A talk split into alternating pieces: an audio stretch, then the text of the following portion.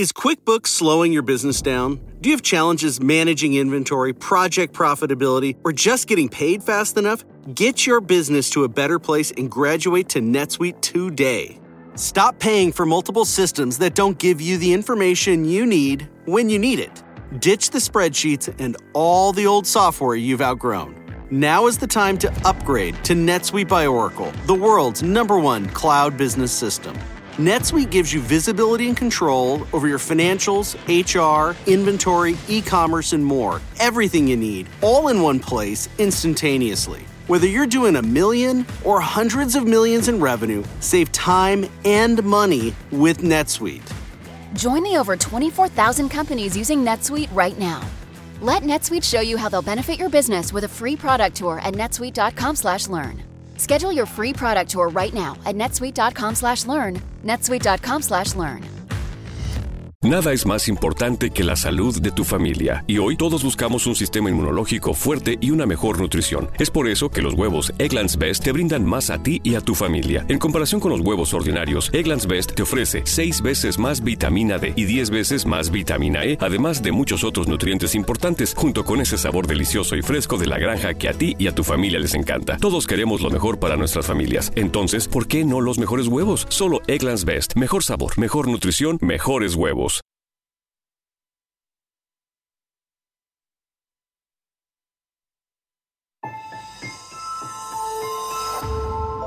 Durante años, se pensó que el Yeti vivía en los Himalayas.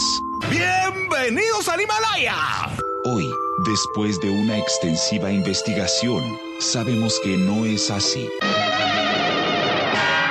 El Yeti está en México. Y este es su espacio. Yo, check this out.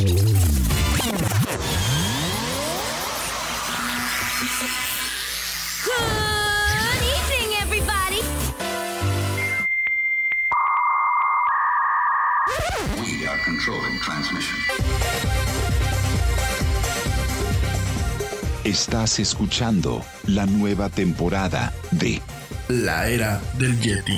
Tecnología, Actualidad, arte, música, entretenimiento, sexualidad. Política, y mucho más. En este espacio. La era del Yeti.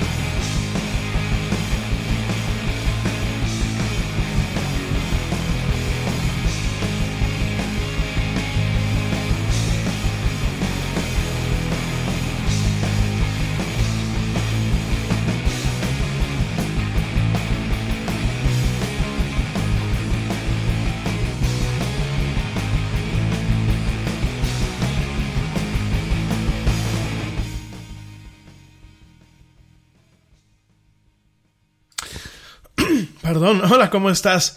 Muy buenas tardes, muy buenas noches o muy buenos días, dependiendo desde dónde y cómo me escuchas. Yo soy Rami Loaiza y esto es La Era del Yeti. Tecnología, actualidad y mucho más en una hora.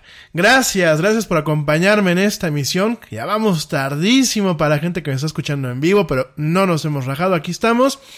Gracias por escucharme en vivo a través de la plataforma Spreaker y por supuesto gracias a ti que también me escuchas en diferido a través de la misma plataforma y a través de otras plataformas como lo son iHeartRadio, TuneIn, Stitcher, Castbox, Deezer, eh, Spotify por supuesto y las aplicaciones de podcast de Apple y de eh, Google. Gracias de verdad por acompañarme este martes, martes 8 de octubre del 2019.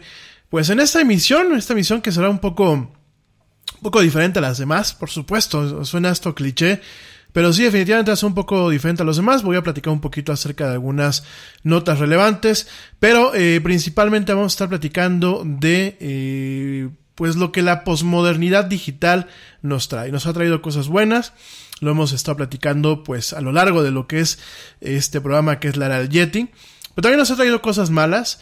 Eh, no tenía pensado hablar de este tema el día de hoy. Sin embargo, pues este fin de semana estuvo un poco en contacto con algunas cuestiones que definitivamente me dejan pensando y quiero compartirlas contigo en torno a la parte negativa de la posmodernidad. Creo que traemos demasiadas cosas en el tintero. Creo que como seres humanos, ya no ni como sociedad, ni como pueblo, ni como nación, creo que como seres humanos en general traemos muchísimas cosas pendientes y sobre todo traemos las cosas pendientes en, en asuntos muy medulares que van eh, pues en el uso de las tecnologías en este día a día. Realmente me toca platicarte. Yo sé que muchas lo he tocado en este programa. Eh, hoy no va a ser la excepción, pero realmente me toca platicarte pues acerca de el pésimo uso que le estamos dando a la tecnología y el efecto que nos que estamos causando no solamente en nosotros y en las personas alrededor, sino realmente el impacto que se está generando eh, como una caja de resonancia, pues no solamente en una comunidad, no solamente en una colonia, no solamente en una sociedad como tal, sino inclusive muchos, al igual que cuando tú avientas una piedra en el agua y generas estas ondas, y en algún momento esas onditas, aunque van perdiendo fuerza, terminan en ocasiones llegando pues a a los extremos, al borde, por ejemplo, de la laguna o del laguito donde tú tiras la piedra, lo mismo estamos ocasionando. Entonces lo vamos a estar platicando el día de hoy, me, me, parece interesante sobre todo, pues en aras de lo que se viene en los siguientes días, tenemos un panorama geopolítico demasiado complicado. Eh, tenemos realmente ya no aviso de tormenta, creo que la tormenta ya la tenemos encima. Y de verdad creo que, eh, pues desde mi, desde mi área, desde mi trinchera, pues me toca a mí platicarte realmente eh, o, hacer contigo una reflexión sobre lo que estamos haciendo mal y sobre qué camino quizás podríamos caminar para corregir un poco el rumbo. Eh, me atrevo a hacerlo.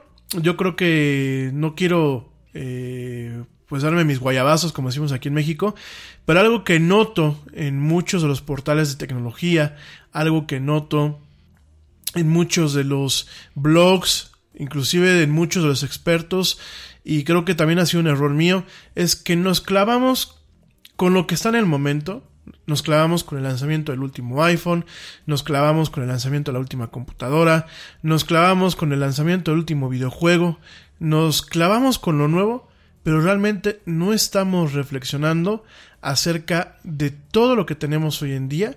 La parte positiva, porque por supuesto voy a hablarte de la parte positiva, pero también de la parte negativa y de cómo realmente eh, nos está ocasionando problemas, ya no solamente en términos democráticos, como varias veces lo he platicado en este programa, sino nos, está ocasionando problemas en diferentes esferas. Creo que a, a lo largo de la era de Yeti he tocado inclusive algunos de ustedes me han dicho que he sido muy incisivo, he tocado algunas de estas pautas, sin embargo, hoy quiero, bueno, pues hacer como una especie de parteaguas en este programa y sobre todo dejar esta reflexión abierta por lo que se viene en los próximos días, que te lo voy a platicar en unos minutos más. Pero en fin, oigan, eh, antes que, que siga, eh, te quiero recordar que para que esto sea un diálogo y no un monólogo, te recuerdo mis redes sociales. En Facebook me encuentras como la era del Yeti, en Twitter me encuentras como arroba el Yeti oficial y en Instagram me encuentras como arroba la era del Yeti. Atiendo a todos, en ocasiones me tardo un poquito en, checar los mensajes o me tardo en contestarlos, pero definitivamente atiendo a todos. Y eh, pues bueno, si, si el mensaje tiene eh, pues la, digámoslo así, la emergencia o la urgencia o, o, lo relevante para comentarlo al aire o inclusive la autorización, porque algunos de ustedes luego no me dan autorización para comentarlo al aire, inclusive si tiene la autorización, con todo gusto lo platicamos en este espacio. En fin, gente, me voy rapidísimamente un corte, ya vuelvo. Regresando vamos a platicar un poquito acerca de un par de acontecimientos que han habido eh, en estos días y después vamos a hablar de pues lo que es la posmodernidad, de lo que puede ser el Yeti posmoderno en cuanto a términos digitales, en cuanto a términos de tecnología, en cuanto a términos de lo que estamos creando y lo que estamos destruyendo utilizando pues todos estos medios que tenemos hoy en día a nuestro alcance. No me tardo, ya vuelvo. Estamos en esto que es la era del Yeti. No te desconectes.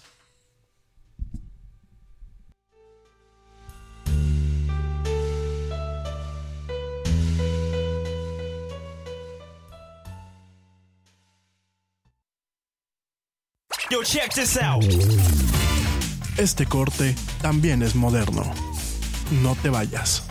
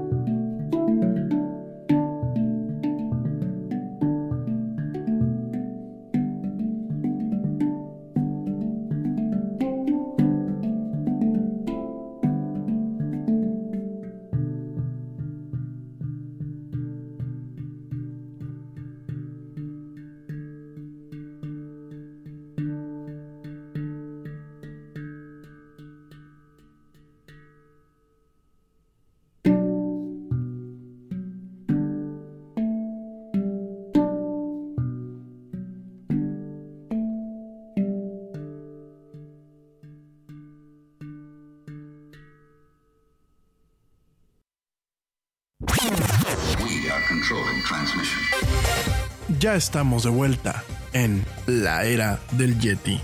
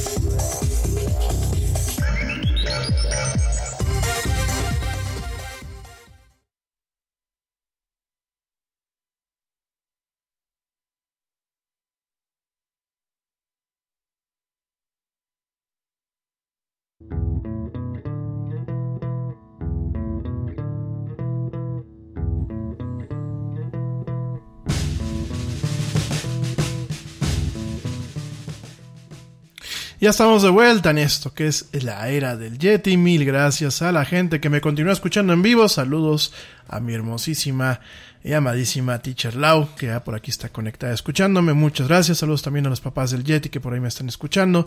Saludos a Manu Torres, a George de Negre, a Pablo Marín, a Ernesto Carbó por eh, también escucharme, gracias y les mando un fuerte saludo y en general le mando saludos a toda la gente que me escucha día a día en esto que es la era del Yeti. Ya no los estoy personalizando, mañana sí lo hago. En serio, ¿eh?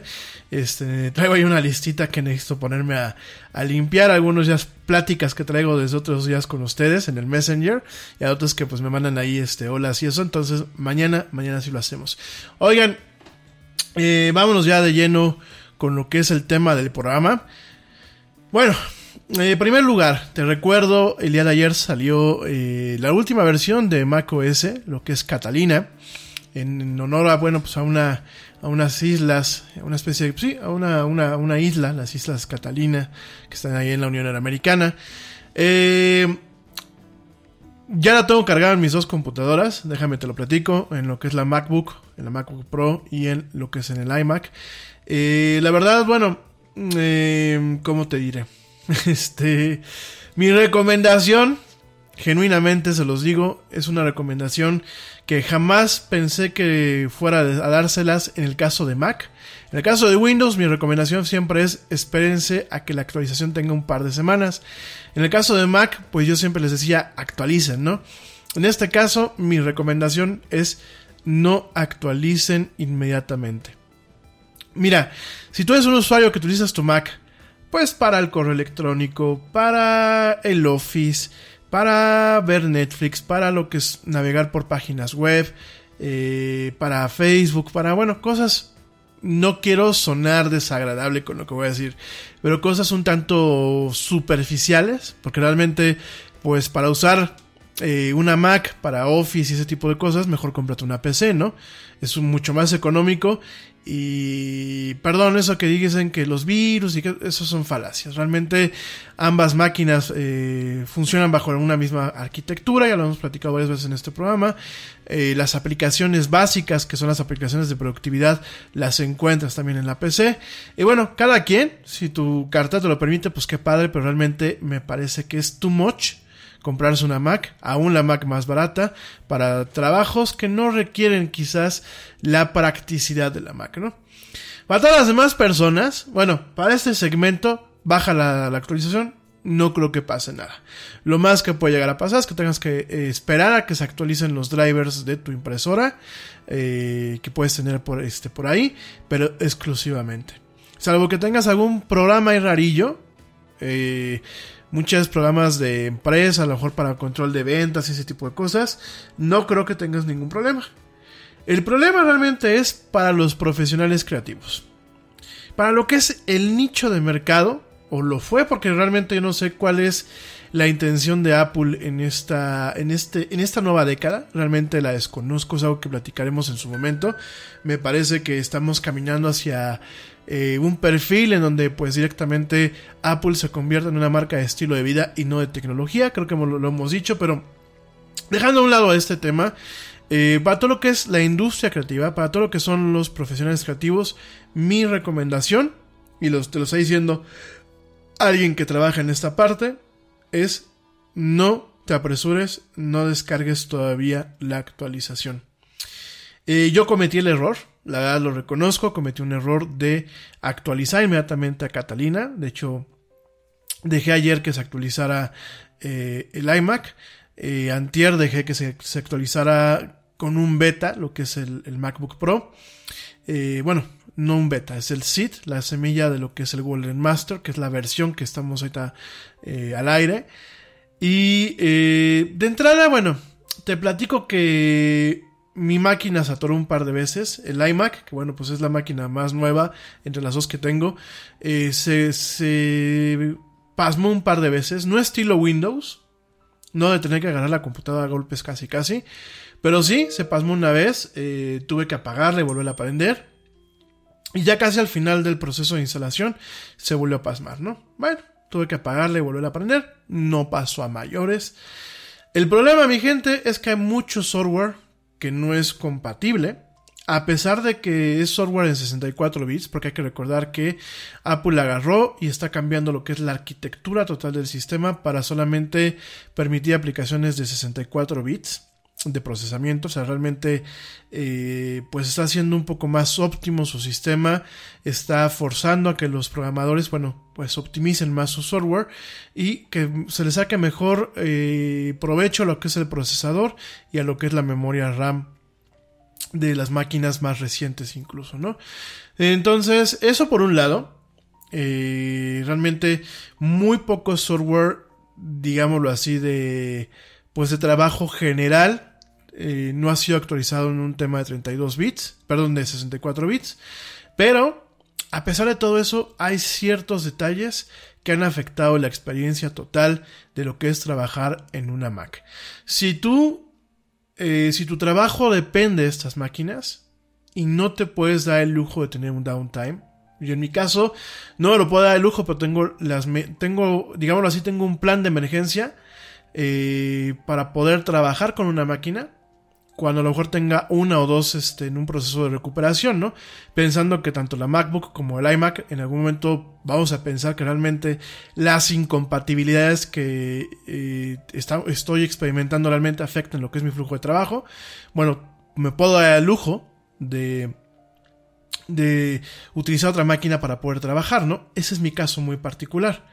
Pero aquellos que no, sobre todo por ejemplo amigos fotógrafos que realmente solamente tienen una Mac y que pues la llevan para todas partes y es su, su principal herramienta de trabajo, amigos que programan, amigos que diseñan páginas web, que realmente utilizan sus máquinas como una herramienta y que tienen software que yo le llamo de misión crítica y que no tienen planes de recuperación porque no han tenido tiempo, porque no tienen, para, no tienen un disco para hacer respaldos, porque a lo mejor no tienen todo eh, parte de lo que son sus archivos más esenciales en la nube, eh, por la razón que sea, pero que no tengan, no se puedan dar el lujo de a lo mejor tomarse tres o cuatro horas de una noche para reponer sus máquinas y dejarlas funcionando como, como deberían, no instalen esta actualización de software. Te lo repito, no instalen Catalina. Nada es más importante que la salud de tu familia y hoy todos buscamos un sistema inmunológico fuerte y una mejor nutrición. Es por eso que los huevos Egglands Best te brindan más a ti y a tu familia. En comparación con los huevos ordinarios, Egglands Best te ofrece 6 veces más vitamina D y 10 veces más vitamina E, además de muchos otros nutrientes importantes, junto con ese sabor delicioso y fresco de la granja que a ti y a tu familia les encanta. Todos queremos lo mejor para nuestras familias. Entonces, ¿por qué no los mejores huevos? Solo Egglands Best. Mejor sabor, mejor nutrición, mejores huevos. Nada es más importante que la salud de tu familia. Y hoy todos buscamos un sistema inmunológico fuerte y una mejor nutrición. Es por eso que los huevos Egglands Best te brindan más a ti y a tu familia. En comparación con los huevos ordinarios, Egglands Best te ofrece 6 veces más vitamina D y 10 veces más vitamina E, además de muchos otros nutrientes importantes, junto con ese sabor delicioso y fresco de la granja que a ti y a tu familia les encanta. Todos queremos lo mejor para nuestras familias. Entonces, ¿por qué no los mejores huevos? Solo Egglands Best. Mejor sabor, mejor nutrición, mejores huevos.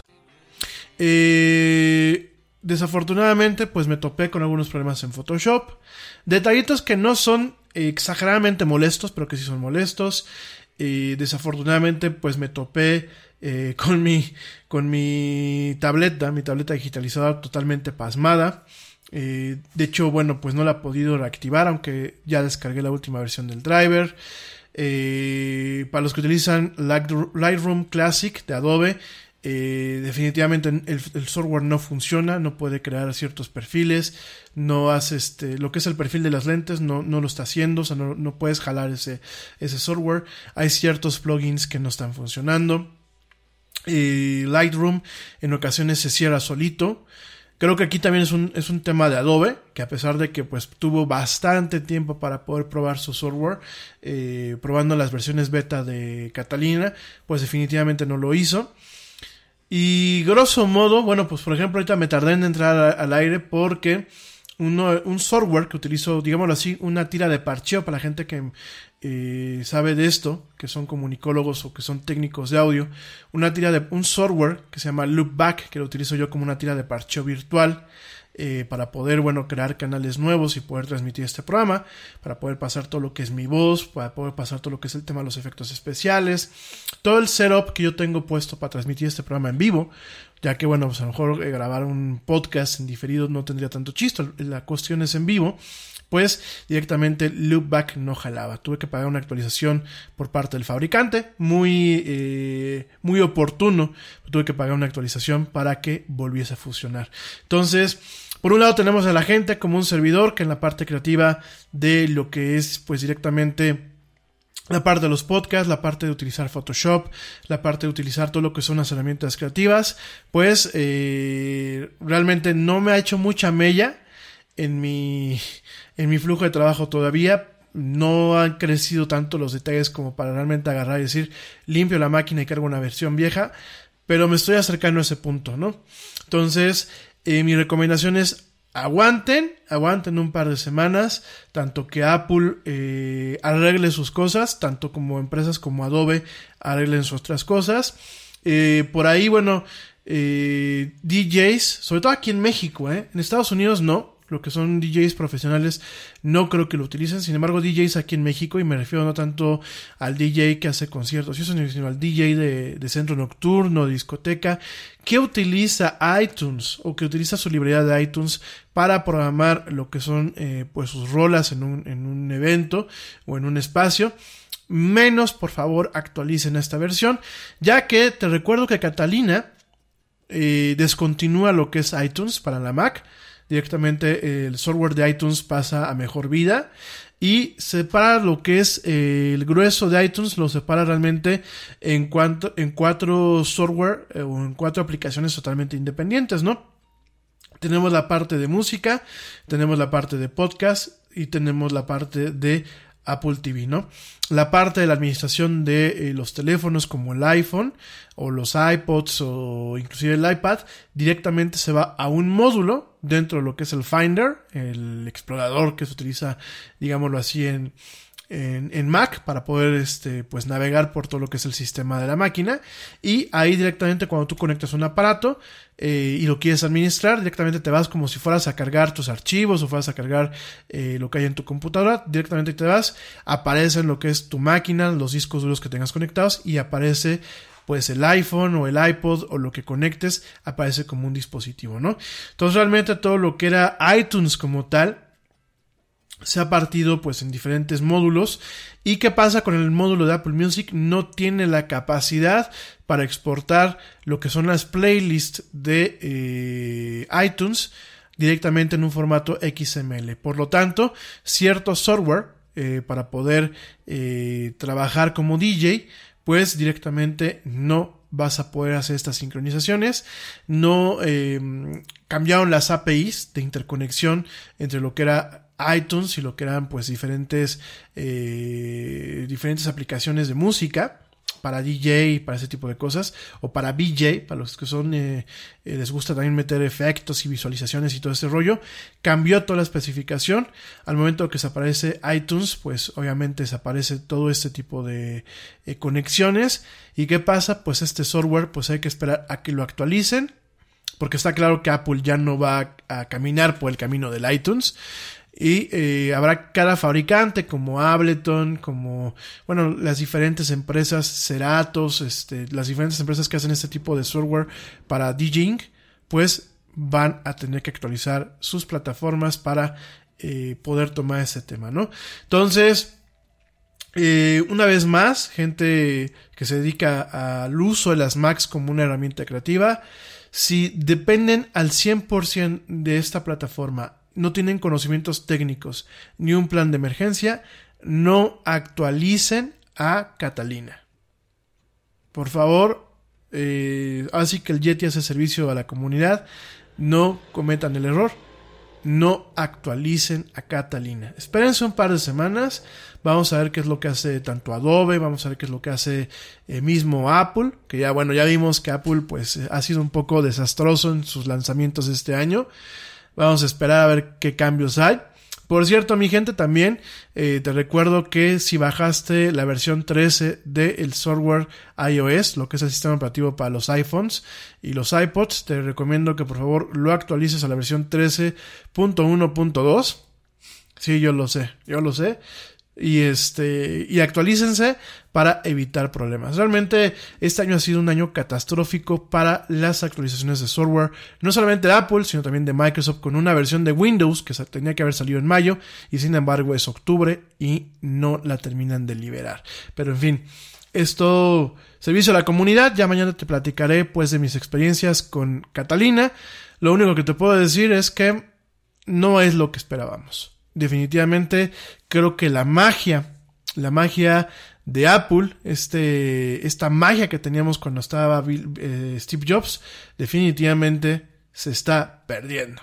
Estamos regresando al Apple de los noventas. La era del Yeti.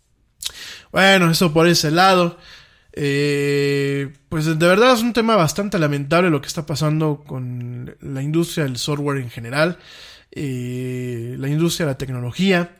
Eh, me parece que por buscarle darle un valor agregado a los accionistas, por eh, buscar darle un valor agregado pues a toda la gente que invierte en estos em, en estas empresas, en estas firmas de tecnología, en un esfuerzo, digámoslo así, por mantenerse relevante en una época donde todo va cambiando aceleradamente. Me parece que las empresas de tecnología están cometiendo demasiados errores. Francamente, híjole, eh, me parece muy, muy lamentable eh, lo que está pasando ahorita en torno a lo que es eh, las firmas de tecnología. Vemos a un Google, perdón, a un Google, perdón, ya está hablando como los españoles. Hostias, saludos allá en España. Vemos a un Google eh, digo, ya sé que en, España está bien que diga Google, ¿no? O Google, eh, Google, no, Google. Lo acabo de decir muy bien y ya se me fue, Google, ¿no? Bueno, la cosa es que Google eh, tenemos un problema con ellos. Eh, definitivamente es una empresa donde no se están respetando ciertas cuestiones laborables. por otro lado, tenemos a un Tesla en donde tenemos un, cuestiones, por ejemplo, con el tema de sus baterías. Eh, tenemos, bueno, las automotrices con las broncas que han tenido con el tema del Dieselgate, esto de falsear lo que son las, eh, las emisiones. Tenemos a Microsoft con esto que te acabo de platicar. Eh, tenemos a Apple con sus diferentes pues, problemas que han tenido. tenemos también, pues, a Facebook con todas las broncas que también están teniendo. Entonces, Realmente es un, es un tema bastante, bastante lamentable todo esto que está pasando. Eh, lo voy a tocar ahorita en unos minutos más con el tema de la posmodernidad. Pero lo que estamos viendo es que realmente estamos en tiempos muy acelerados, en tiempos donde empezamos a sacrificar calidad por eh, prontitud o por eh, instantaneidad eh, estamos cambiando calidad por realmente cumplir con lo que son los accionistas y los shareholders y no realmente cumplir con el cliente. Estamos realmente eh, buscando crecimiento donde quizás no lo pueda haber. Realmente no vemos el nivel de innovación que durante la década de los noventas y buena parte de la, el primer este segmento, lo que es el año los 2000, la década de los 2000, del 2000 al 2005, pues realmente no vemos este empuje. Eh, sí, hemos tenido eh, momentos catárticos como la llegada del, del iPhone, eh, el crecimiento de las redes sociales, la llegada eh, o la segunda llegada de lo que es la mensajería instantánea. Me queda muy claro, ¿no? Sin embargo, no vemos este, esta búsqueda de innovar por realmente atender a los intereses de un mercado. Genuinamente hablando, no, no en términos mercadológicos, ni de dientes para afuera, ni como muchas veces los mercadólogos que, bueno, eh, cada día me desanima más eh, ver a mis colegas pues caminando con eh, una, una estela de mentiras. Realmente es indignante pararse en un evento de mercadólogos y ver las mentiras que se echan a ellos mismos, ver las mentiras que le echan al cliente y ver las, las mentiras que en general están soportando lo que es la profesión. Eh, ya es un tema que en algún momento también tocaré, aunque me linchen. Ya saben que si cualquier día amanezco ahí petateado, pues fueron los mercadólogos los que me dieron en, la torre.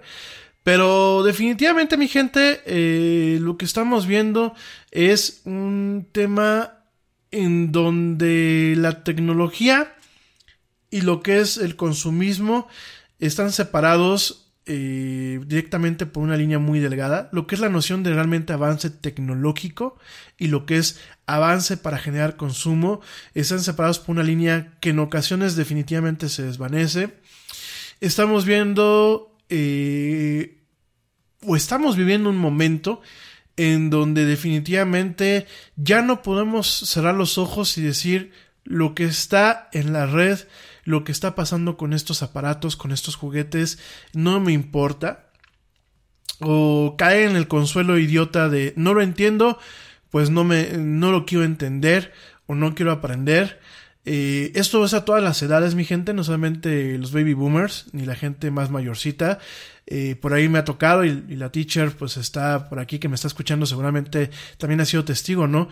Gente de nuestra edad o gente inclusive mucho más joven que no sabe utilizar correctamente el correo electrónico, que no sabe utilizar correctamente las herramientas de aprendizaje digital, eh, que no sabe buscar, que no sabe comportarse con los eh, utilizando las plataformas y las herramientas, que no sabe utilizarlas y lo peor de todo, porque no sabemos, eh, no, no, no nacemos sabiendo las cosas, ¿no?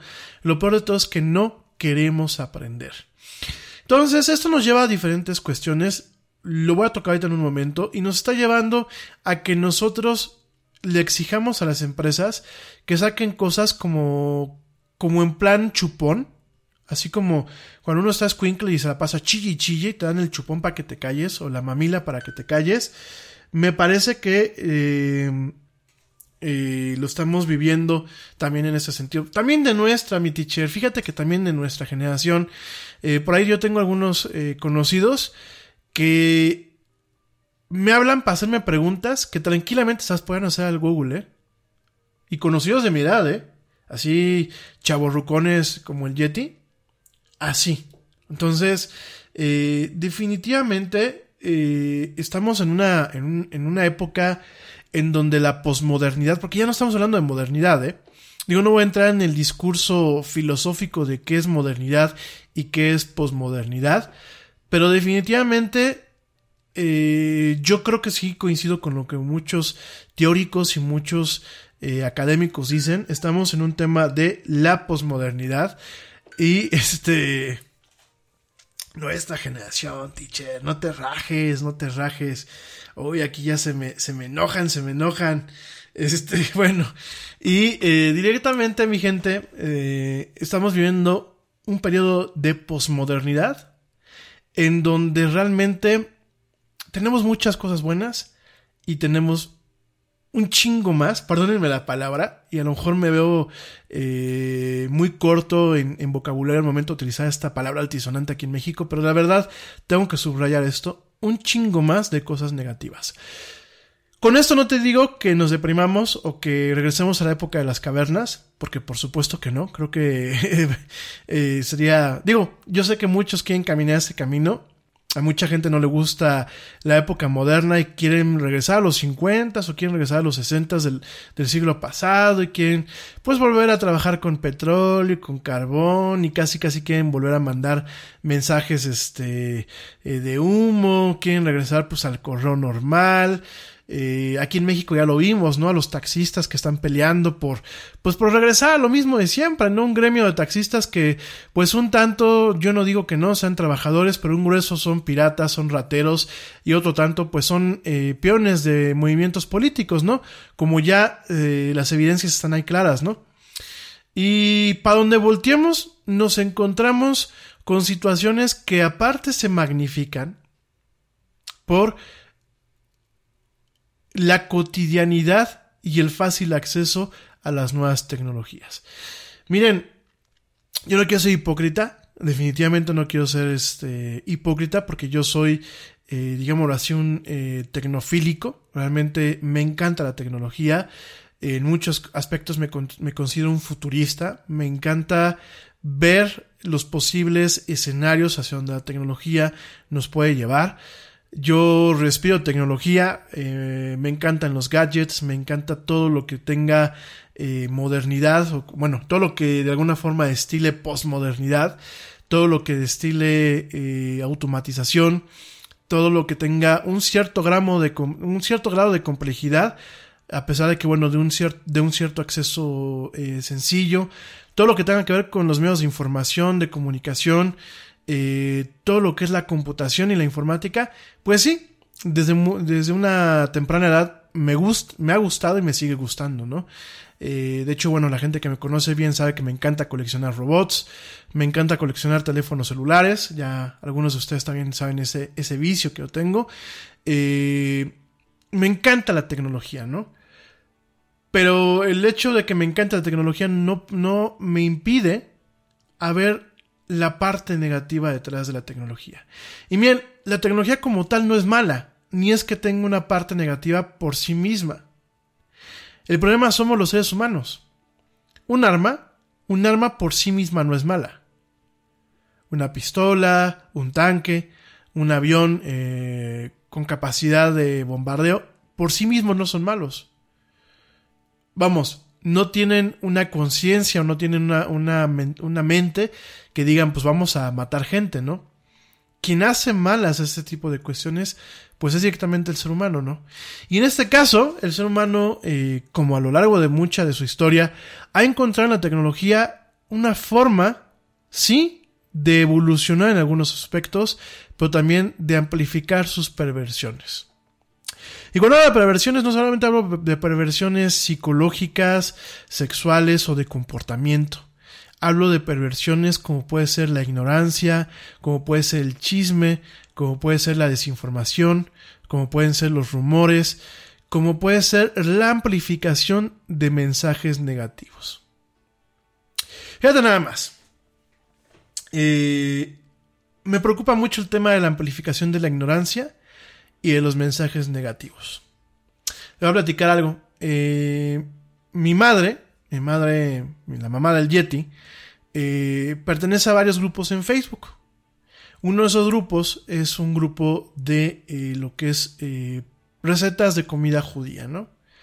Digamos que a mi mamá le, gusta, le gusta pues ver dentro de lo que es las recetas del pueblo judío, no tanto de la religión, sino del pueblo judío, pues las diferentes recetas, ¿no? Que aparte, déjame te platico, coinciden muchas veces con lo que es la comida árabe y con lo que inclusive es la comida mediterránea, como lo puede ser la comida turca y la comida griega, ¿no? Ya eso es una historia para otro programa. Pero en general, bueno, pues es, es la comida judía o la comida, la comida semita de lo que es el pueblo judío, es una comida muy rica, ¿no? Y mi madre está pues en uno de esos grupos de Facebook, ¿no? Que alguna de sus amistades la invitó. La cosa es que, y de una vez aprovecho para mandar un saludo a mis amigos que son judíos, que eh, pues algunos inician el día de hoy lo que es el día de Yom Kippur, eh, este ayuno, este día que es súper sagrado para los judíos, que pues arranca el día de hoy, es todo el día de mañana y termina en la noche de mañana, más o menos por estas horas, es un día completo de ayuno, un ayuno totalmente intensivo. La gente que pues lo hace de corazón, más allá del tema dogmático, eh, no bebe agua, no come nada, eh, no toma medicinas, o sea, realmente es un tema eh, pues que se lleva, ¿no? Se lleva y a mí me parece desde mi, desde mi trinchera, pues una fe bonita, ¿no? Es una fe bonita porque aparte el día de Yom Kippur, que ya lo platicaba en otro programa, pues es un día de donde se busca la reflexión, es un día en donde se busca el perdón y se busca también ofrecer perdón. Y es un día que marca eh, un parteaguas en lo que es el comportamiento no solamente dogmático, sino social de lo que puede ser considerado pues el pueblo judío y la gente que profesa la religión judía. Entonces, eh, es un día súper sagrado, es un día muy delicado, es un día eh, donde se, se, guarda mucho respeto, donde se guarda eh, pues un nivel de solemnidad. Y pues hoy mi madre estaba navegando su grupo y alguien por ahí eh, en este grupo puso una receta que no era totalmente kosher. Cuando hablamos de kosher, dentro de lo que son los preceptos del judaísmo, existe algo que es el tema del kosher o la kashrut, así se le conoce, en donde se define una serie de pautas eh, para la preparación de los alimentos de los judíos. Eh, estas pautas en su momento tenían mucha lógica. Si uno lo ve eh, dejando un tema, dejando a un lado el tema dogmático o el tema de la fe y los analizas como si realmente fueran recomendaciones, en su momento tenían mucha lógica. Eran pautas que aseguraban que pues los judíos en aquel entonces no se enfermaban fácilmente. Los judíos o cualquier persona que siguiera estos temas del kashrut. Eh, hay que pensar que, pues, cuando a lo mejor se empezaron a definir estos lineamientos, no había refrigeradores, no habían conservadores, no habían eh, máquinas que pudiesen eh, bombear el aire hacia afuera, máquinas de vacío para eh, conservar más los alimentos, no habían antibióticos, no habían desinfectantes, y muchas de estas pautas que dentro de lo que es la kashrut, esto que compone lo que son los lineamientos kosher, pues no existían. Definitivamente no existían. Entonces, eh, me queda claro que en aquel momento los, el judaísmo, porque es muy curioso, porque el judaísmo siempre ha sido eh, considerado desde dentro de lo que es la esencia de, de la religión, ha sido considerada una, una, religión progresista. Lástima que, bueno, los diferentes grupos que en ocasiones la componen, pues la han distorsionado y la han pervertido, como lo mismo ha pasado con el catolicismo, con el hinduismo, eh, con el cristianismo, con todas las religiones, con el islamismo, pero lo que son los preceptos más básicos, en aquel entonces pues dictaban estas leyes como un tema Nada es más importante que la salud de tu familia y hoy todos buscamos un sistema inmunológico fuerte y una mejor nutrición. Es por eso que los huevos Egglands Best te brindan más a ti y a tu familia. En comparación con los huevos ordinarios, Egglands Best te ofrece 6 veces más vitamina D y 10 veces más vitamina E, además de muchos otros nutrientes importantes, junto con ese sabor delicioso y fresco de la granja que a ti y a tu familia les encanta. Todos queremos lo mejor para nuestras familias. Entonces, ¿por qué no los mejores huevos? Solo Egglands Best. Mejor sabor mejor nutrición, mejores huevos. Te preocupas por la salud de tu familia y hoy un sistema inmunológico fuerte y una mejor nutrición son más importantes que nunca. Es por eso que los huevos Egglands Best te brindan más a ti y a tu familia. En comparación con los huevos ordinarios, Egglands Best te ofrece 6 veces más vitamina D y 10 veces más vitamina E, además de muchos otros nutrientes importantes, junto con ese delicioso sabor fresco de granja que a ti y tu familia les encanta. No son tiempos ordinarios, entonces, ¿por qué darle a tu familia huevos ordinarios? Solo Egglands Best. Mejor sabor, mejor nutrición, mejores huevos. Y más que nada un tema de salud, ni siquiera un tanto tema espiritual. No es porque Dios te dijera no comas esto, no comas aquello. Era por un tema de salud, como muchas cuestiones que el judaísmo en su momento tuvo, eh, como puede ser la circuncisión, eh, como pueden ser otros rituales que buscan buscan principalmente un tema de salud más que en su momento pues un tema quizás dogmático o de creencia, ¿no? Eh, por supuesto, pues ya cuando tú caes en todo, en todo lo que es la situación dogmática y entras en muchos rituales y bueno, entras en diferentes eh, nociones de una misma creencia o diferentes extremos de una misma creencia, porque en el mismo judaísmo pues tenemos a gente que es ultra laica y a gente que es ultra ortodoxa, ¿no? Entonces, eh, cuando ya caemos en esto, pues por supuesto se vuelve un tema que le nubla la, mente a la gente en ocasiones y que ocasiona separaciones donde no las debería haber, ¿no? Y este fue el caso el día de hoy que me acuerdo que mi mamá me comentaba en la mañana, en donde a una persona que compartió una receta, porque aparte en este grupo de comida judía hay judíos y hay no judíos. O sea, eh, es un grupo mundial en donde la gente eh, está ahí para compartir las recetas, para compartir el tema de cómo se preparan ciertos alimentos que inclusive no son 100% judíos, lo vuelvo a repetir, algunos tienen ciertos tintes árabes, algunos tienen algunos ciertos tintes españoles, algunos tienen algunos ciertos tintes griegos, e incluso algunos tienen algunos ciertos tintes hindúes, sobre todo porque bueno, lo que es el tema de la comida mediterránea, lo que es el tema eh, también de ciertas eh, influencias en estas cocinas y realmente no podemos decir que sean eh, comida estrictamente judía, ¿no? Salvo por la parte que a lo mejor lleva un, tema de preparación eh, kosher, todo lo demás pues definitivamente no es totalmente judío, ¿no?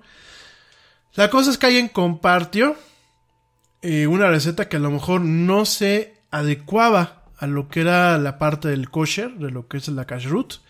Y bueno, se armó, se armó una pelea. Eh, se armó, hubo gente que empezó a agredir a la persona que compartió esa receta. Y quiero que, que esto te lo grabes mucho lo que te estoy diciendo. Eh, que a lo mejor tú vas a decir, bueno, a mí, a mí qué me importa si unos judíos y esto. No, no, no. Es que esto es la manifestación del mundo en el que estamos viviendo actualmente. Es al momento que yo tengo acceso a un megáfono, que son las redes sociales, me siento con derecho de mostrarme totalmente intolerante y sobre todo de presumir mi imbecilidad patológica. Porque me queda claro que alguien en un grupo donde realmente el tema es la cocina, que tenga la capacidad de agredir a una persona porque compartió algo que es totalmente inocuo, una maldita receta de cocina que no se, no se adecuaba a lo que es el concepto kosher de los judíos, me parece sumamente imbécil, por no encontrar otra palabra, que te pongas a agredir a una persona. Que verbalmente te, te pongas a agredir a la persona que compartió eso. Digo, me queda claro que si en un, en un grupo de judíos o, o en el mismo este grupo de la cocina judía yo me metiese a compartir eh, mensajes neonazis o mensajes nazis, pues podría haber un problema, ¿no? Por supuesto, ahí sí me ganó cualquier tipo de agresión. Pero que yo comparta algo tan inocuo como una receta que yo creo que ni los judíos judíos en ocasiones eh, eh, realmente los judíos eh, laicos. Bueno, yo soy judío, no tengo nada que ocultar. Yo soy judío de herencia judía. Eh, no, no profeso la religión porque me considero un libre pensador. No, no me, eh, no me cuajan lo que son este, las, los dogmas de ninguna religión. Soy totalmente libre pensador. Pero a ver, mi gente, yo creo que ni yo, que, me- me- que soy nerd y que me encanta ponerme a leer, sé exactamente qué es lo kosher. Digo, además que yo no, yo no llevo el tema de la alimentación judía, ¿no? Yo me trago mis tacos al pastor, mi cochinita pibil, me trago mis camarones, me trago mi- mis carnitas, o sea, en fin, yo soy libre pensador, ¿no? Digo que soy judío porque pues mi madre es judía. Eh, obviamente el judaísmo es, está dividido en dos partes, es lo que es el pueblo judío y lo que es directamente la religión. No voy a tocar mucho ese tema, pero últimamente es un, es un tema que me gustan a mí las tradiciones, tanto el catolicismo como el judaísmo, como el cristianismo. Eh, en la casa del Yeti ponemos arbolito de Navidad, digo no ponemos nacimiento, pero ponemos arbolito de Navidad. Eh, yo respeto mucho la figura de Jesucristo. Eh, me parece que bueno, pues en su momento habrá hecho algo muy bueno para haber marcado a la raza humana como la marcó. Además, pues no deja de ser un paisano, como decimos en el judaísmo. Yo creo que eh, todas las religiones eh, en algún momento son una, una mirada diferente a un mismo tema. Y yo creo que mientras te quedes con lo bueno de las religiones, eh, vas caminando por un buen camino, ¿no? Cuando tú caes en estos extremos, que aparte lo digo abiertamente y si alguien se ofende, pues me importa un pepino, los judíos de la diáspora somos como muy repulsivos en este tipo de cosas, ¿no? Muy asquerosos. Porque somos, bueno, la parte que les toca yo no me incluyo, ¿no? Pero son como, son más papistas que el papa.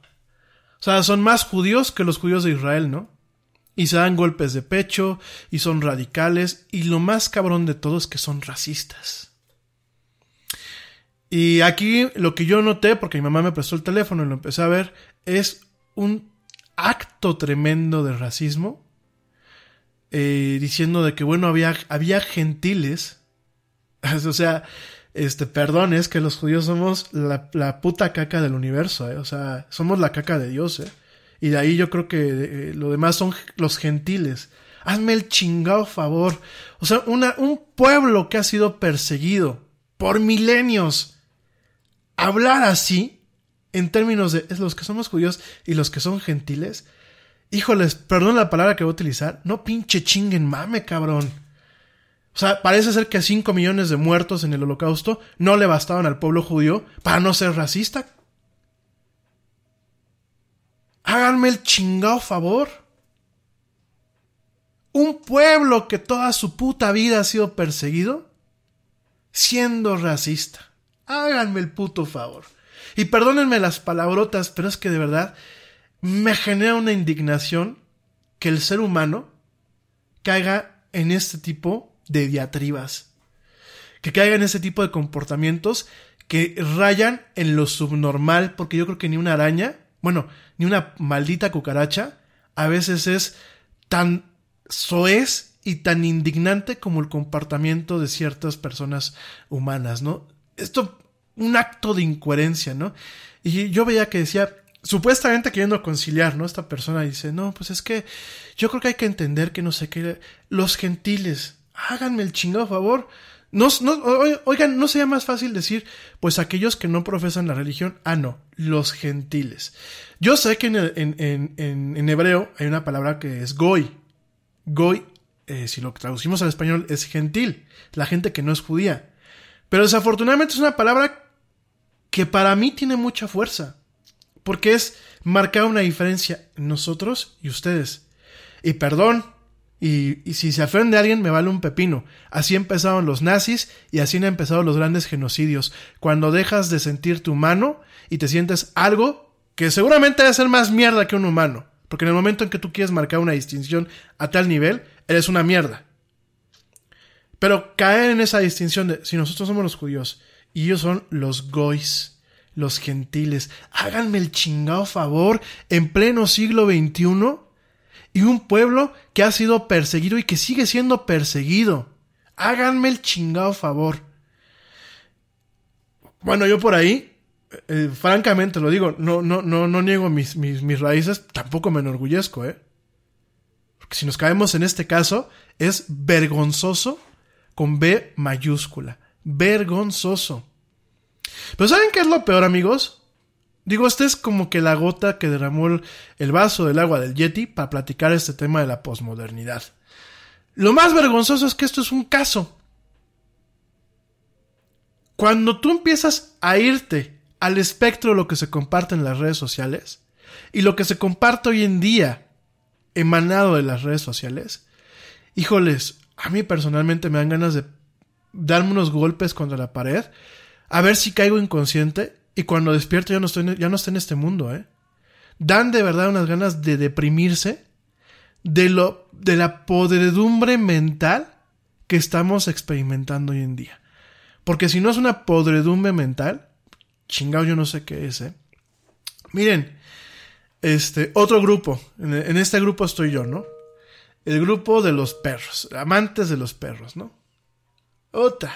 Tú dices, pues, ¿qué va a pasar? Van a compartir, pues, fotos de perros, videos de perros, cosas buenas, ¿no? Ay, no. Llega la, llega la, la clásica idiota, que yo no sé por qué aparte siempre son mujeres. Llega la clásica idiota, que pone las fotos del perro medio muriéndose y diciendo, oigan, mi perrito se siente mal, lo veo muy triste y está vomitando sangre. ¿Qué tendrá? ¿Qué le doy? Puta, al perro llévalo al veterinario y tú tómate un poco de neurona a ver si se te alimenta algo en el maldito cerebro o lo que cargas en, la cabeza. Porque me queda claro que eh, eh, eh, no tiene, o sea, oigan, me estoy muriendo, ¿qué me dan? Me dieron un balazo. Ay, güey, el Yeti está tirado ahí en el piso. Voy a tomar una foto y lo voy a subir a un grupo para preguntar qué le doy. Oigan, de verdad, gente, para eso queremos las malitas redes sociales, para eso queremos lo que es el entorno del ciberespacio, el internet y todo eso, para, para realmente comportarnos como neandertales digitales. Chingada madre, es que es, es encabronante todo esto. Es genuinamente encabronante. Y me pueden decir, Yeti, son dos casos. Es que para donde volteen, mi gente. Tenemos una guerra comercial en puertas. Bueno, la guerra comercial ya está declarada entre dos grandes potencias. Por un lado tenemos a los Estados Unidos y por el otro tenemos a China. Nos guste o no nos guste, son dos potencias económicas que por el tamaño de las, de las demás economías por ejemplo, pues una economía como la mexicana, como muchas economías latinoamericanas que están más preocupadas por ver quién tiene la razón que por realmente echar a caminar sus países, como está pasando actualmente en Perú, como está pasando en Ecuador. eh, como está pasando en misma Argentina, donde, bueno, pues tenemos conflictos muy fuertes que no vienen de ahorita, son conflictos de toda la vida, y yo me atrevo a pensar si realmente no tenemos alguna falla en el gen latino, porque definitivamente los latinos no sabemos lo que es el progreso, definitivamente. Me queda claro que ningún pueblo latino, incluyendo a los franceses, a los italianos, a los españoles y a los portugueses, realmente tienen una noción de lo que es el concepto de progreso. Siempre la estamos armando de tos por todo. Y nos cambian algo y bueno, ya son manifestaciones en las calles, ¿no? Pero vamos a entender esta realidad, mi gente. Y genuinamente, hay, aunque nos guste o no nos guste, hay que reconocer que tenemos a dos gigantes agarrándose, quizás no a golpes, agarrándose a manotazos, pero claro, como todos los demás somos hormiguitas, cada manotazo y cada pisotón, pues para nosotros es como un terremoto, ¿no? Y nos están moviendo cañón el mundo. Entonces tenemos por un lado pues al señor Trump con una actitud propia de un niño chiquito. Seguramente si esto me escuchan ya me van a negar la visa. Igual no tengo planes de ir a Estados Unidos este, en estos meses. Pero definitivamente el señor Trump con una actitud propia de un niño de 10 años. De un hijo único de 10 años. Digo, ya para, para profundizar un poco más los temas. No, yo me acuerdo cuando estaba escuincla y a pesar de que yo me porté bien, yo recuerdo que mi mamá por ahí tiene dos o tres anécdotas muy, muy, muy tristes mías, en donde a mí me entraba el tema del caprichito. Y así, así, como las platica mi mamá, veo al señor Trump y digo, en la madre. Nada es que el señor Trump tiene sesenta y tantos años. El Yeti aquel, en aquel entonces era una bolita de pelos de cinco o seis años, ¿no? Entonces, eso por un lado, ¿no? Tienes al señor Trump. Y tienes a los chinos, que los chinos, oigan, tienen una muralla han sobrevivido a la asimilación, han sobrevivido a guerras, han sobrevivido a un chorro de cosas, manejan un sistema totalitario, no hay democracia, el Partido Comunista lleva años en el poder, no hay derechos humanos como tales, aún así están teniendo un crecimiento tremendo, acaban de inaugurar un aeropuerto hermoso ahí en, en, Beijing, unas cosas tremendas, eh, y de verdad mi gente, los chinos no se van a dejar. Y ahí están. Agarrarnos a manotazos, porque ahorita son manotazos, ¿eh? Pero son manotazos que nos afectan a todo el mundo, ¿no? Entonces, todo esto surgió, ¿por qué? Porque el señor Trump un día amaneció de malas, perdónenme la expresión que quiero utilizar, le picó la cola, o yo creo que Melania le hizo feo ese día, y amaneció de malas, o tiene algún interés. Digo, no quiero yo caer en temas conspiranoicos, pero a lo mejor tiene por ahí un tema de interés con los rusos o vete tú a saber qué intereses se cuecen en ese tipo de esferas. Y dijo, hoy voy a hacerse la de tos a los chinos. Así como nos ha hecho de tos a los mexicanos y así como se ha hecho de tos a medio mundo, ¿no? Y fíjense nada más, el problema, mi gente, no es el señor Trump.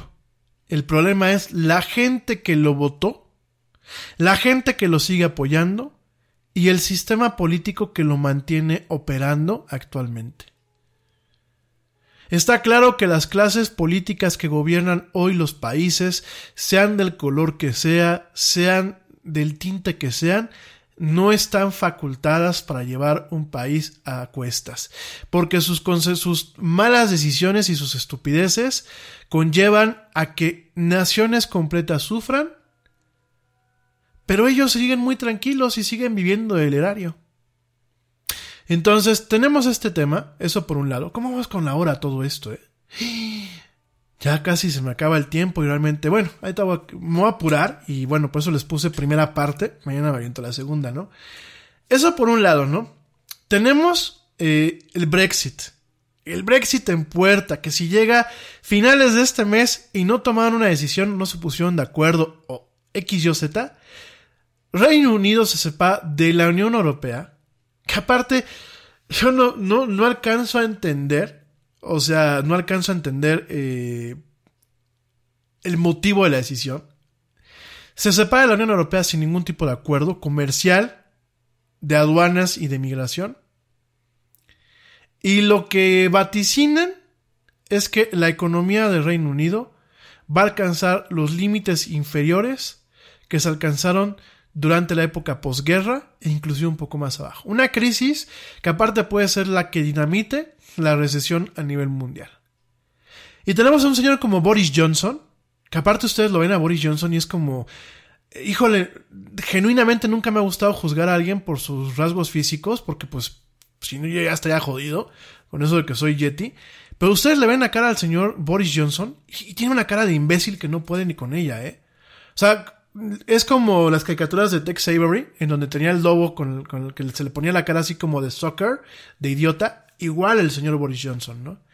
Y está en un plan de que forzosamente quiere llevar a su país. Yo no sé cuánto le estarán pagando al señor, yo no sé qué intereses o, o por qué lo tienen amenazado, pero está buscando llevar al país a un punto en donde salga sin ningún tipo de acuerdo, en donde pierda el acceso a un mercado tan amplio como es el mercado de la Unión Europea, y donde muchas empresas, por la incertidumbre de cómo van a hacer negocios, han agarrado y han dicho, ¿saben qué?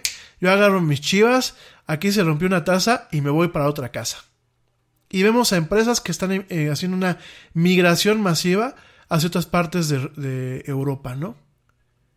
Y ahí tenemos esa bronca por ese lado, ¿no? Aquí en México ni se diga. Van a decir, ay, otra vez el Yeti va, va, a tirarle a su abuelito que tiene ahí en el gobierno. Pues sí, el abuelito que tenemos en el gobierno es un tipo señil, es un tipo ignorante, es un tipo que yo a veces no sé si es imbécil, se hace imbécil o definitivamente le falta un tornillo. A lo mejor es muy listo, ¿no? Yo tenía una compañera en la maestría que pensábamos que era muy idiota y la verdad yo, llegó un momento en que dije, bueno, a lo mejor esta muchacha eh, está en un plano superior de conciencia y a lo mejor los idiotas somos nosotros. ¿Y qué creen? Un día lo comprobé y sí, efectivamente los idiotas éramos nosotros, ¿no? La niña iba de tonta para poder conseguir ciertas metas, porque fuera de la maestría era una, una muchacha brillante, ¿no? Y lo mismo, eh, eh, a lo mejor yo digo, bueno, a lo mejor el peje, como le decimos aquí en México, a lo mejor no es un idiota, a lo mejor es un cuate muy, muy afinado y todo lo que está haciendo es como para dar una pinta de, de tipo Santa Claus, del viejito bueno, cuando a lo mejor es, su plan es más maléfico, ¿no? Digo, si por lo menos tiene un plan maléfico, pues qué padre, ¿no? Por lo menos tiene un plan, porque todos los días da la idea de que no, no sabe ni cómo se operan muchas cosas, ¿no? Eh, eh, me parece como un trompa a su manera, ¿no? Es este, llegaron a la presidencia representando a un segmento de la población, que creo que ese es el problema, al igual que el problema con el Brexit, representan a un segmento de la población muy peligroso, y yo creo que es el mismo problema, ¿no? Eh, no, tanto, no tanto el problema es él y su gente, el problema es la gente que representa a estas personas, ¿no? El segmento de la población norteamericana que representa a Donald Trump, el segmento de la, del Reino Unido que representa lo que es el acto del Brexit. Oigan, un referéndum que todo el mundo pensamos que iban a decir, pues nos quedamos con la Unión Europea, ¿no? Porque realmente, aparte el Reino Unido siempre fue como que la niña mimada de la Unión Europea, ¿no? Tenía todos los derechos y prácticamente ninguna de las responsabilidades, ¿no? Tan así que ni siquiera cambió su moneda.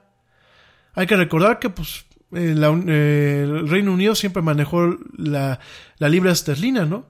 Hasta la fecha. Pero pertenecía a la zona económica eh, europea, ¿no? Tienen el acceso a los mercados, perdón, tenían el acceso al tema de la inmigración, perdón, un chorro de cosas, ¿no? Vivían, perdónenme, el Reino Unido, yo creo que eh, después de lo que eh, permitió que eh, llegara a la Unión Europea, bueno, que se conectara con la Unión Europea, la verdad es que vivió bastante bien y le sirvió, le sirvió para poder, pues de alguna forma también posicionarse, ¿no? Fíjense nada más, este, lo que es la Unión Europea es una unión económica y política de 28 Estados miembros, ¿no? Eh, en total tienen una población estimada de 513 millones, han creado un, mercado único interno en base a un sistema estandarizado de leyes, en donde el Reino Unido, fíjense nada más, el Reino Unido estaba ahí metido. Habían algunos acuerdos como el Tratado de Schengen y lo que es el Tratado de la Zona Económica del Euro, que el Reino Unido dijo, no le entro y no pasó nada. No pasó nada. Tenían todos los derechos sin tener muchas de las este, obligaciones, ¿no? Y un grupo de la población del Reino Unido dijo, pues no salimos. Nos salimos, ¿por qué? Pues porque la inmigración, porque estamos cansados de que todas las leyes se dicten en Bruselas, porque pues yo escuché que mi abuelito dijo que no era bueno, yo escuché que mi novia dijo que no era bueno, y fíjense nada más, por un pensamiento prácticamente idiota y un tema de ignorancia generalizada, se ha tomado una decisión que puede marcar por muchas décadas a, las generaciones que vienen en ese país. Como lo mismo lo que está pasando en Estados Unidos, ¿no? Digo, ya no hablamos ahorita del tema del impeachment porque no me va a dar tiempo. La interacción que está teniendo Donald Trump, eh, Nada es más importante que la salud de tu familia y hoy todos buscamos un sistema inmunológico fuerte y una mejor nutrición. Es por eso que los huevos Egglands Best te brindan más a ti y a tu familia. En comparación con los huevos ordinarios, Egglands Best te ofrece 6 veces más vitamina D y 10 veces más vitamina E, además de muchos otros nutrientes importantes, junto con ese sabor delicioso y fresco de la granja que a ti y a tu familia les encanta. Todos queremos lo mejor para nuestras familias. Entonces, ¿por qué no los mejores huevos? Solo Egglands Best. Mejor sabor, mejor nutrición, mejor Estos golpes eh, que ya no caen en la diplomacia. Yo creo que la diplomacia eh, internacional era un tema, pues justamente para evitar guerras, para evitar conflictos, para evitar malos entendidos. No es de que la Tierra ha estado libre de guerras, ¿no? De hecho, hay guerras muy chiquitas que en ocasiones no nos enteramos, sobre todo por ejemplo en países africanos, sobre todo por ejemplo los conflictos en, en el Medio Oriente, las guerras internas en los países, pero al final del día había, después de la Segunda Guerra Mundial, se creó o se asentó de alguna forma una paz duradera. Una paz que de alguna forma permitió que muchos baby boomers eh, vean el mundo de otra forma y que generaciones como la mía y las generaciones que vienen detrás de mí, pues de alguna forma tuviéramos el acceso a las cosas que estamos teniendo hoy en día. A pesar de sí, de la pobreza, a, pesar de las inclemencias, a pesar de muchas cosas que son parte de la historia del ser humano desde tiempos inmemorables. Entonces, eh, cuando vemos todo este tipo de decisiones, en donde aparte son decisiones que no es de que no sabíamos qué iba a pasar, ¿no? Creo que durante las elecciones en Estados Unidos, viendo el comportamiento del señor Trump, nos podíamos imaginar qué es lo que iba a pasar, ¿no? Aquí en México tenía algunos colegas que me iban a decir, no, si gana Trump no pasa nada. Por cierto, así que como decía Macaria, ¿no? Aquí en un meme, un meme que es muy común aquí en México, este, por cierto, baby boomers, ¿no? Pero me decían, no, no va a pasar nada. Va a ganar Trump, no pasa nada. Va a ganar este eh, López Obrador, no pasa nada va a pasar lo del Brexit, no pasa nada. Y yo les decía en las juntas, porque eran juntas de negocios, oigan, tenemos que tomar en cuenta el factor de, Donald Trump. ¿A México qué le va a afectar? Putz, ¿qué no, ¿qué no nos ha afectado todavía? Y ese, ese mis, mis queridos amigos, es un tema en donde la posmodernidad ha encontrado su parte más negativa. Porque teniendo acceso a fuentes de información que te permitan ver un tema desde diferentes ángulos. Es decir, pues yo para, si yo viviese en Estados Unidos, yo hubiese checado todos los medios, no solamente los que están en contra de Trump, sino los, que lo apoyan, hubiese checado toda la información que tengo al respecto de él. Y ya no es como en la época del Yeti de que pues búscate una biblioteca para ir a buscar en la hemeroteca eh, la información que requieres. Ahora todo está al acceso eh, de, nuestras manos. Es más, ya ni siquiera necesitas una computadora poderosa, con un teléfono móvil que tengas, ¿no? Y no me digan que hay que pagar, porque en muchas partes hay formas de conseguir acceso a hemerotecas de forma totalmente gratuitas, ¿no? En vez de hacer eso y decir, oye, pues sí, fíjate que las amenazas en contra de Trump son reales, nos va a poner a los Estados Unidos en un tema muy delicado, porque por ejemplo ahorita los Estados Unidos está perdiendo aliados, eh, mucha gente ya no valora la palabra presidencial de los Estados Unidos, eh, mucha más gente. De por sí, eh, Estados Unidos nunca ha tenido el cariño del mundo. Ha tenido cierto respeto, cierto medio, pero también ha tenido demasiado odio, ¿no? Ese odio se ha amplificado, ¿no? Entonces, en vez de hacer un análisis frío, ah, no, votaron a favor del señor Trump. Ok. En México, ya nos había tocado sobrevivir a los que vivimos en la Ciudad de México, al señor López Obrador, ¿no? Que eh, la gente que me escucha de fuera, créanme que yo creo que tuvimos pésimas elecciones y el señor López. O sea, definitivamente yo no sé de qué charco nació el señor o de qué pedazo de caca de vaca nació, pero definitivamente es un ente totalmente anómalo. Yo creo que hemos tenido pésimos presidentes en este país, pero él se lleva, él se lleva las palmas, ¿no? Entonces, eh, igual, inclusive en su momento habían medios que cuando él militaba en el partido PRI, en el Partido Revolucionario Institucional, lo habían atacado. Después medio se pusieron un poquito a favor de él, pero si uno buscaba en la meroteca, se daba cuenta que esos medios que medio lo estaban defendiendo, en su momento lo habían atacado y con, con argumentos y herramientas y con evidencias, con un trabajo periodístico que además hoy en día casi ya no se está haciendo, ¿eh? Otro tema de la posmodernidad, ya no existe trabajo periodístico. Ya ustedes eh, ven un noticiero y ven a cada idiota. Bueno, eh, de verdad, no es, por, no es por poner etiqueta a la gente ni por estar en un plan de odio. Pero yo me acuerdo que en la carrera a mí me decían, tú te paras delante de una cámara o delante de un micrófono y intenta vislumbrar la responsabilidad que tienes en tus brazos. Porque lo que dices, como quizás no se escuche, como que quizás se escuche y a alguien le pueda cambiar la vida y se la puede cambiar para bien o para mal. Y el tema del trabajo periodístico es, es, un trabajo como tal, es una profesión como tal, ¿no? Y hoy en día, pues ves por ejemplo la gente de Fox, eh, Fox News allá en Estados Unidos, ves aquí algunos eh, los noticios de Televisa, de mismo TV Azteca, que no saben de los temas que están hablando, gente. Pero como alguien se los preparó, bueno, la redacción en los periódicos yo me he dado cuenta, la redacción aquí, luego se ve que es un copy-paste.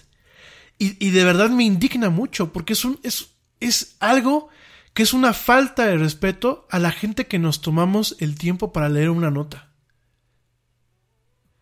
Y después llega la gente a las universidades y, y, genuinamente, ¿eh? eso es otra cosa, las universidades hoy en día se han vuelto eh, captadoras. Yo me acuerdo que eh, cuando, mi papá me hablaba mucho de las universidades, era el tema de una universidad, pues es un tema netamente formativo. Es un tema en donde si no das el ancho, te reprueban. Donde si no, no das el ancho, no te dan un título. Bueno, donde si no das el ancho, ni siquiera te dejan entrar. Y ahora vemos a cada especímen que entra a la universidad y no sabe ni cómo escribir, gente. No sabe ni cómo mandar un correo electrónico. Y de verdad para donde volteemos, y, no quiero pintar un panorama oscuro, quiero que eh, pintar el panorama como yo lo alcanzo a ver y como creo que yo es, y que de ahí reflexionemos y busquemos soluciones, porque definitivamente hay solución. Por supuesto no van a ser de la noche a la mañana, pero hay soluciones. Y el problema, mi gente, es estamos estancados en un medievo digital. Estamos estancados en un medievo en donde todo lo que tenemos a nuestra disposición, más que convertirse en herramientas, se están convirtiendo en armas para dispararnos a nosotros solos, gente. Oigan, en, los grupos de WhatsApp, ¿no?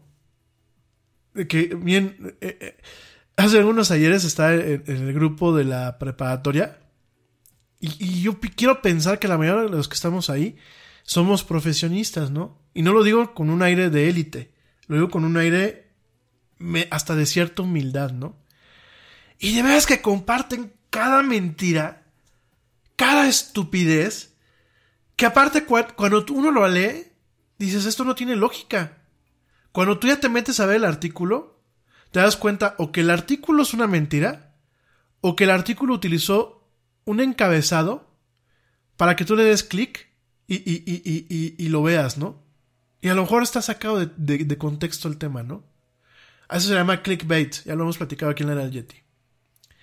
Y tú dices, cabrón, lo puedo esperar de cualquier persona, pero no de gente que salió de la universidad, no de gente que tuvo una educación eh, eh, media superior que no fue tan mala, no digo que había sido perfecta, digo yo, el colegio donde estudié eh, tenía muchas deficiencias, siendo un colegio privado tenía muchísimas deficiencias, pero creo que en ciertas cosas tuvimos una educación muy diferente a la de los demás, ¿no?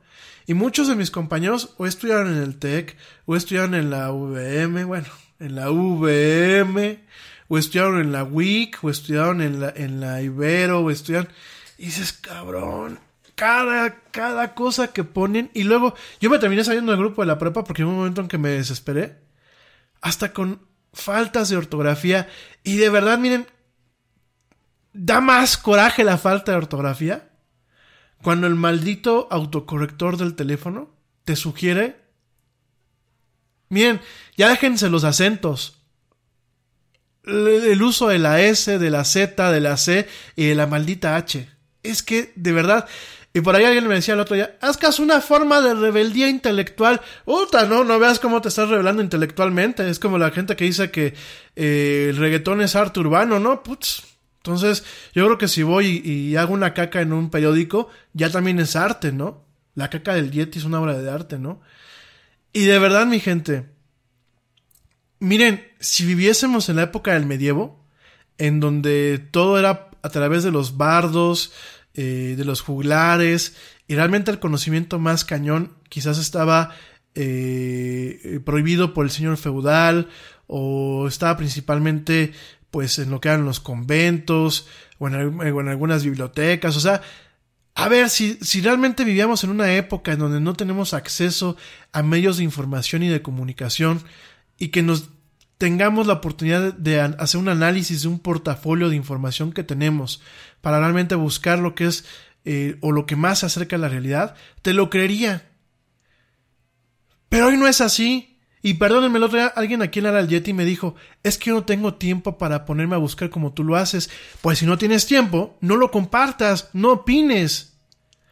Si no tienes tiempo para realmente eh, indagar quién es un buen candidato, no votes. es, si no sabes cómo usar un maldito teléfono celular correctamente, no te conectes. Es como, yo le digo a la gente, no sabes manejar, no te subas al coche, no, no, no te pongas en, en el asiento del conductor. Y lo mismo tiene que aplicar para estos medios. Y lo peor es que no solamente uno se vuelve ignorante y vas cargando con un conocimiento que al final del día se te va a disparar. Lo más cañón es que una idiotez que tú dices hoy en México puede tener un eco y una reverberancia que llegue a otros países y que de ahí algo que puede ser minúsculo, una maldita bacteria, si lo quieren ver así, se vuelva viral y de pronto empieza a afectar negativamente a medio mundo, gente. Y eso es lo que está pasando. Fíjense, eso es lo que está pasando. Y estamos abriéndole puertas a que haya eh, intromisión de otros países en los procesos electorales. Porque si dices, es que la gente que está en el país se pone las pilas, créanme que las intromisiones valen para puro cacahuate.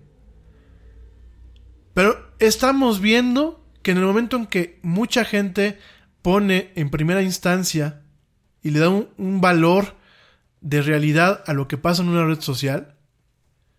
Pues obviamente, cuando tenemos un segmento así tan vulnerable y que no quiere investigar y que no quiere buscar o porque no tiene tiempo, pues eso permite que cualquier tipo de interferencia con contenido, si lo quieren ustedes ver así, nefasto o falso o pirata, obviamente cause los estragos que está, está causando en la democracia.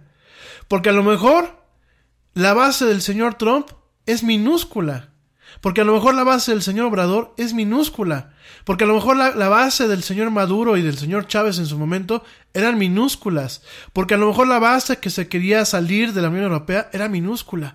Pero cuando tú tienes un altavoz que de alguna forma es validado, porque tú tienes a tus amigos y a lo mejor muchas veces a tus familiares y tus familiares te dan cierto voto de confianza y dicen, pues lo que, lo que dice el Yeti a lo mejor es verdad. Fíjense nada más la resonancia que tiene y el impacto que está teniendo. y de volverse pequeños incidentes y mañana voy a platicar de los incels y del terrorismo, que ya no solamente es un terrorismo eh, ideológico y religioso y político, ya es un, un, terrorismo de un güey que porque eh, no tiene las habilidades sociales eh, para salir con una muchacha, se piensa que es un, un, un célibe involuntario, por eso se llaman inceles, y va a salir a matar gente a, las calles, porque está inconforme con, con, con la sociedad, gente. Y por eso mismo, por ejemplo, en Estados Unidos, un grupo de hackers de Irán eh, han tratado de eh, pegarle a un candidato presidencial para el 2020. Y por eso aquí en México, pues son eh, los rumores que nos dicen que hay rusos y cubanos metidos en la elección del año pasado y que probablemente estén preparando sus armas para la elección del 2021. Y por supuesto que lo que ellos pudiesen inventar, si, nosotros tuviésemos las ganas de investigar, yo no digo que lo sepamos todo, pero si realmente tuviésemos las ganas de investigar y de aprender a usar correctamente las herramientas, créanme que lo que puedan hacer estos grupos no tenía ningún efecto. Pero lo peor no es que no sepamos, lo peor es que colgándonos en este velo de ignorancia, decidamos ser idiotas e ignorantes de forma voluntaria, mi gente. Ese es el problema. El no quererse enseñar a uno a escribir correctamente, desde ahí, aunque parezca algo ridículo, el no querer tener una buena ortografía, el ser huevón para escribir correctamente y tener un respeto con la gente con la que nos estamos comunicando, ya desde ahí tenemos un problema. El no querer entender cómo funciona un teléfono, el no querer entender cómo funcionan las cosas, ya desde ahí tenemos un problema. Porque ya, ya no es un tema de si tengo o no tengo acceso a las cosas, es aunque lo tenga, no quiero tener, no quiero sacar el mejor jugo. Pero bueno, mi gente, ya me colgué. De hecho, me salté dos, dos cortes comerciales. Eh, más o menos es la tesitura del programa. No es un regaño, es una reflexión, gente. Y es una reflexión porque lo que se viene en estos meses, no te digo que es el apocalipsis. A lo mejor ni lo sentimos. Pero si lo sentimos, vamos a estar buscando culpables. ¿Y saben qué? Los únicos culpables somos nosotros. Y lo peor de todo es que puede ser un momento de transición a nivel de historia humana y no estamos preparados para lo que se venga después.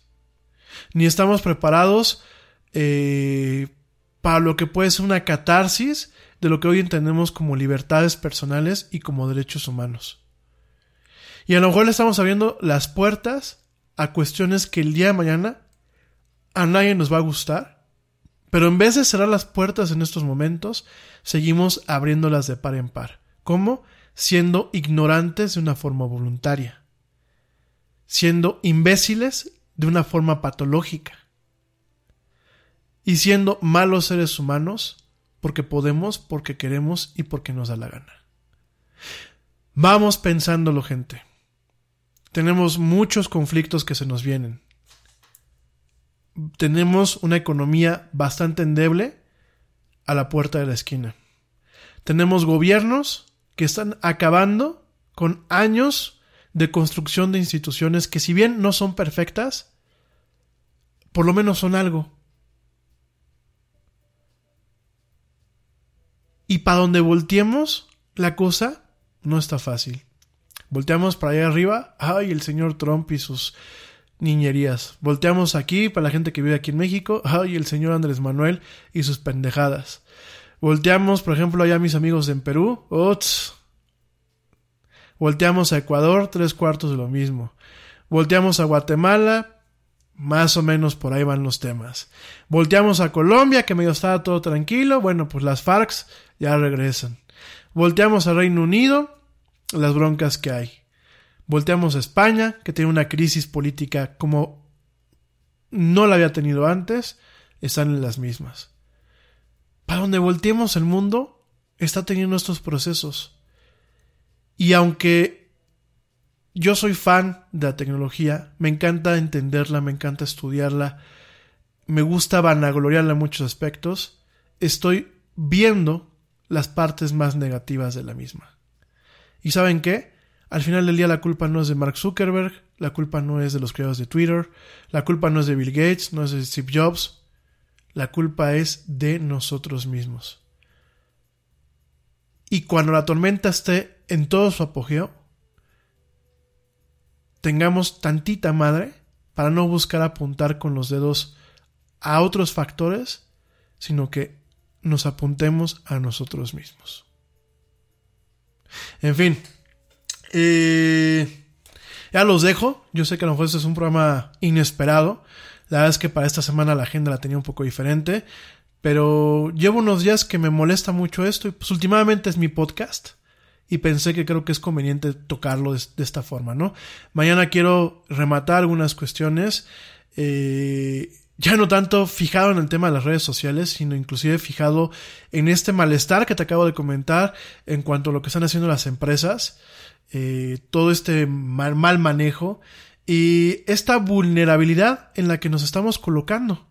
¿Te, acuerdas que la semana eh, las semanas pasadas platicamos de eh, este modelo de software como servicio, entretenimiento como servicio, respirar como servicio? Y una de las consecuencias más graves la están viviendo mis amigos en Venezuela. Saludos a la gente que me escucha en Venezuela. Recientemente se pasaron una serie de leyes en Estados Unidos que impiden a sus empresas hacer negocios con entes venezolanos. ¿Y qué está pasando? Pues Adobe está, eh, les está dando hasta el día 28 de este mes porque va a cancelar sin devolución de dinero, sin ninguna explicación adicional, sin posibilidad de cambio, va a estar cancelando cuentas de la Creative Cloud que estén eh, dadas de alta con el país de origen como Venezuela. Un tema gravísimo, yo entiendo que Adobe tiene que cumplir con las leyes de su país, pero también veo la vulnerabilidad que es una, depender de este modelo en donde cada día estamos renunciando más a la propiedad privada y dos, depender y no apoyar otras iniciativas y depender de software de un país que ahorita está enojado con todo el mundo. Los gringos no son tan chingones. Lo que pasa es que los demás países hemos sido huevones para tratar de superarlos. Pero en fin, ya me voy. Este podcast se nos fue pues, hora y media de, programa. Espero que les haya gustado y si no, también me da igual.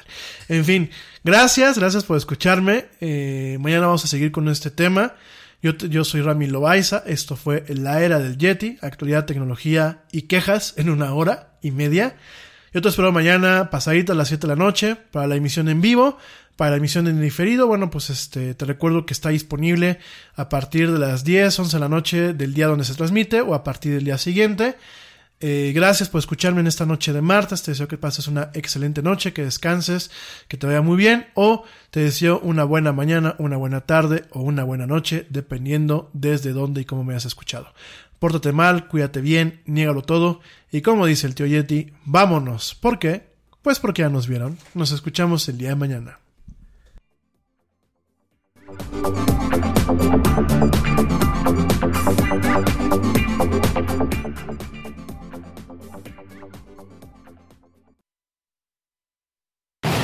¡Oye, hay más helado!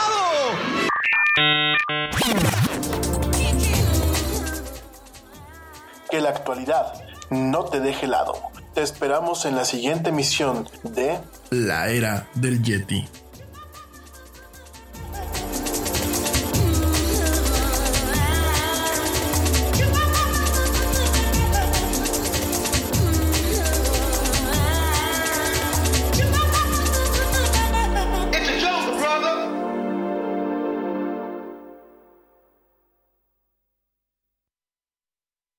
Is QuickBooks slowing your business down? Do you have challenges managing inventory, project profitability, or just getting paid fast enough? Get your business to a better place and graduate to NetSuite today. Stop paying for multiple systems that don't give you the information you need when you need it.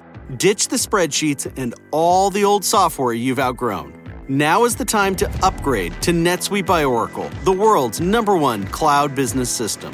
NetSuite gives you visibility and control over your financials, HR, inventory, e commerce, and more. Everything you need, all in one place, instantaneously. Whether you're doing a million or hundreds of millions in revenue, save time and money with NetSuite.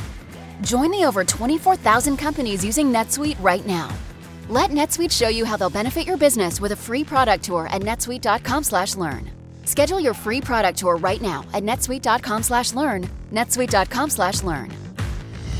Te preocupas por la salud de tu familia y hoy un sistema inmunológico fuerte y una mejor nutrición son más importantes que nunca. Es por eso que los huevos Egglands Best te brindan más a ti y a tu familia. En comparación con los huevos ordinarios, Egglands Best te ofrece 6 veces más vitamina D y 10 veces más vitamina E, además de muchos otros nutrientes importantes, junto con ese delicioso sabor fresco de granja que a ti y tu familia les encanta. No son tiempos ordinarios, entonces, ¿por qué darle a tu familia huevos ordinarios? Solo Egglands Best. Mejor sabor, mejor nutrición, mejores huevos.